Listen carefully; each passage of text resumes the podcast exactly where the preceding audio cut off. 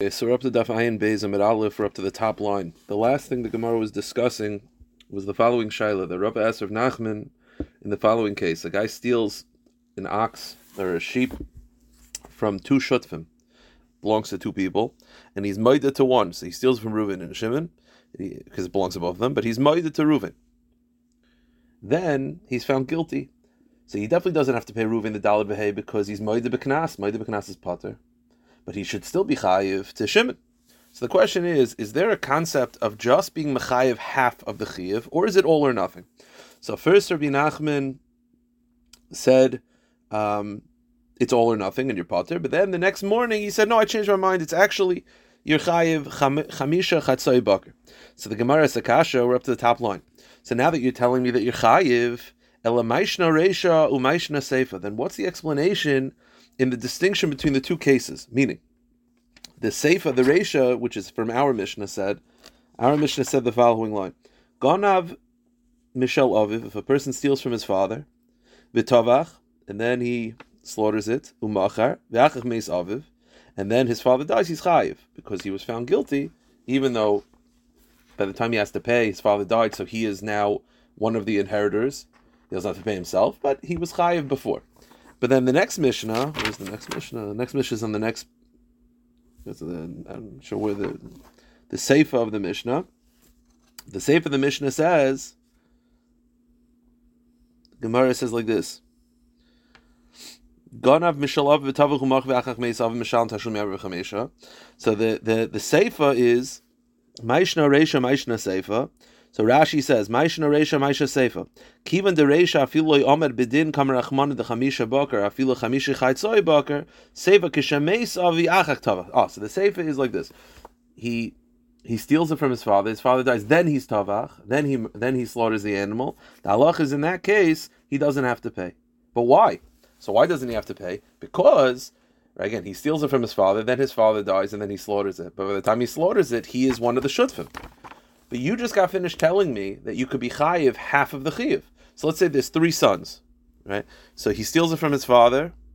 Father dies. Now he is a 33% owner in the cow. He slaughters it. It was stolen originally from his father. So says the Gemara, you don't have to pay. But why?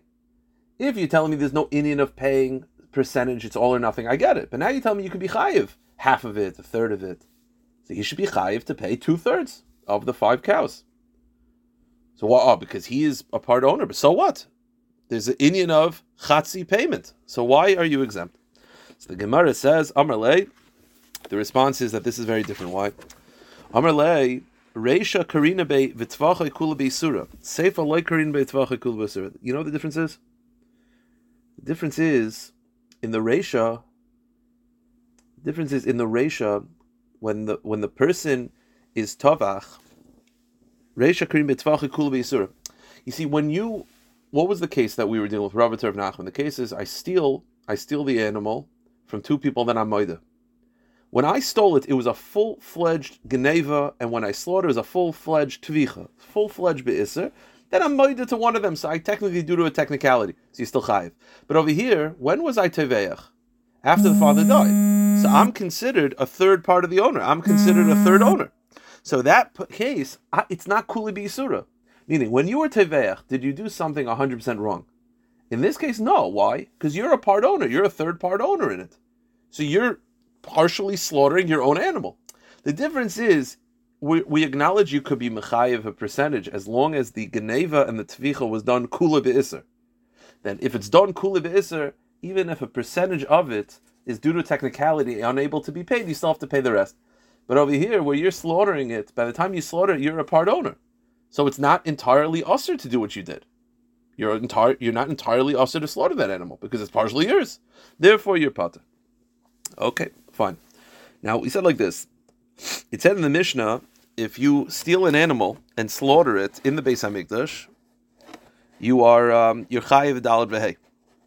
Even though when you slaughter in the Beis Hamikdash, it makes the animal usher, you're still chayiv dalad vehei.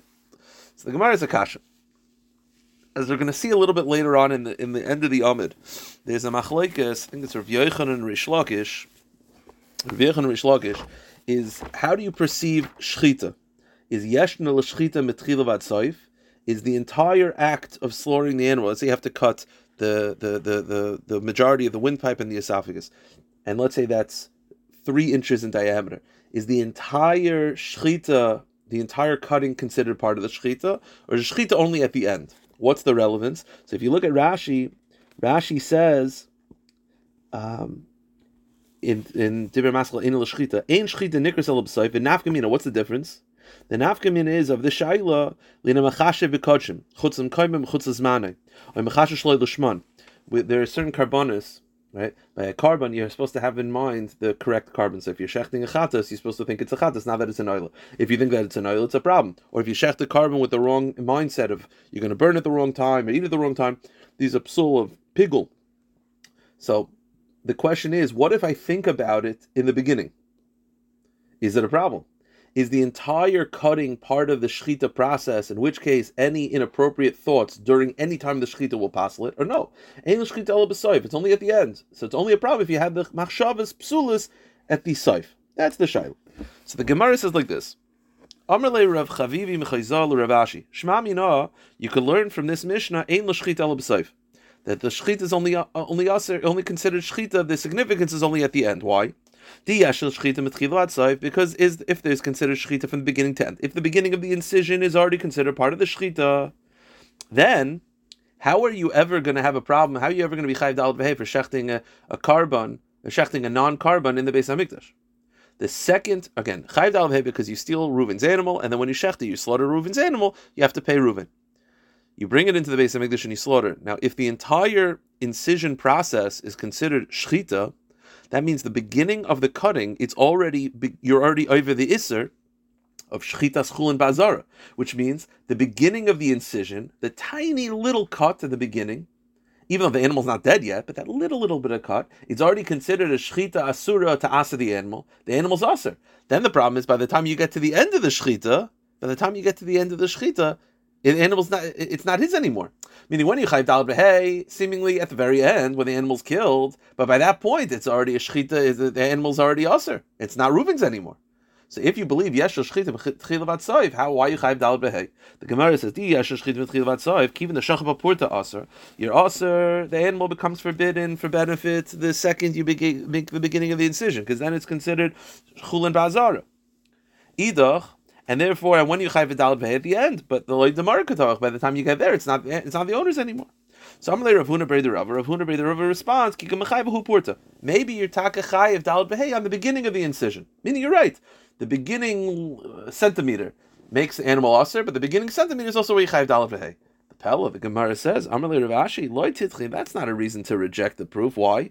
Tvache kulibi in You're telling me you chayv dalet v'hei for slaughtering, even though you didn't finish the, the shchita, just the beginning of the incision. The pasuk says it's tvache. Tvache means you slaughtered the animal entirely.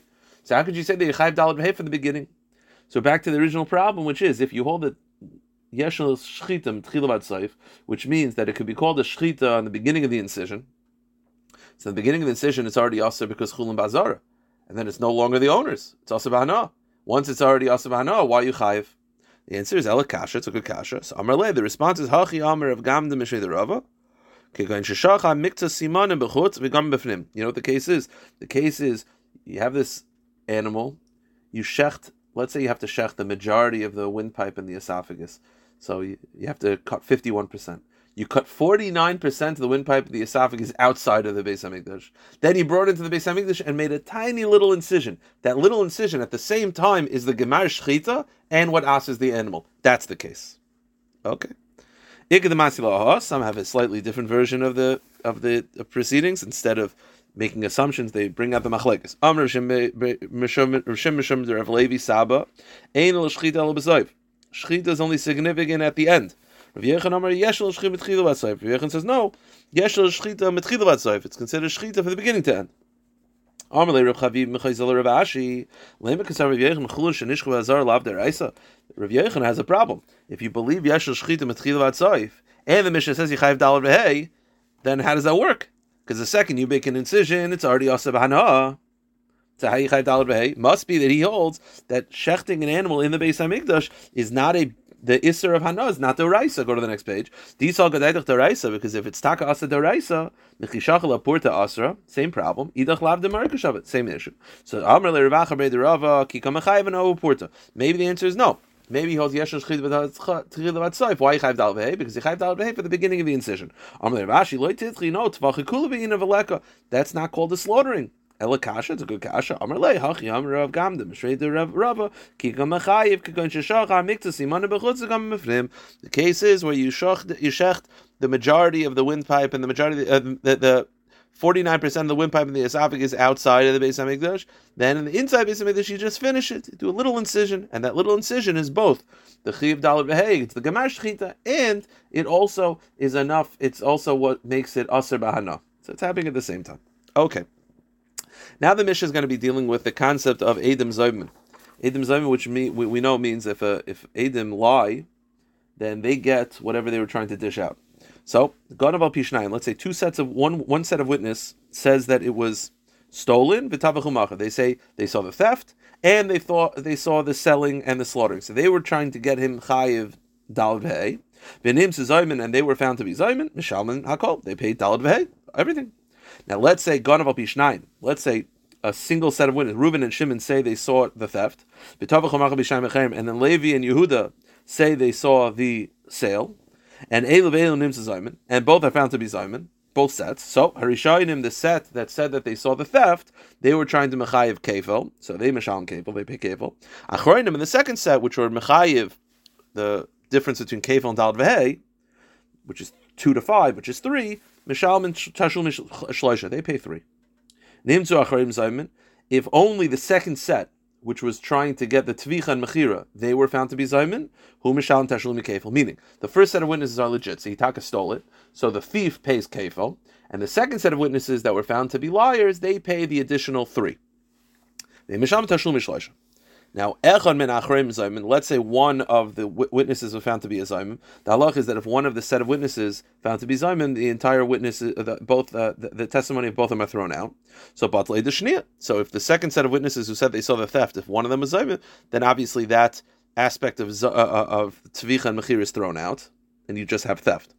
But let's say one of the first set of witnesses were found to be zayim, batal kol everything's gone. Meaning, if you have Reuben and Shimon say they saw the theft, and Levi Huda say they saw the sale, and Reuben is found to be a Zaimim, everything's thrown out. Why? I, Levi, and Yehuda. So Reuben and Shimon are thrown out because there's no there's no theft because once one that, that's thrown out. I, Levi, and Yehuda legit they saw the theft. The answer is that they saw the sale. Sale on its own is insignificant. It's only significant as an issue if you have the other testimony of theft. Once the testimony of theft falls out, the entire deck of cards falls apart. Okay. So here's the Gemara's Kasha. This is one of the famous, I think, Yalka Gams of Abai and Rava.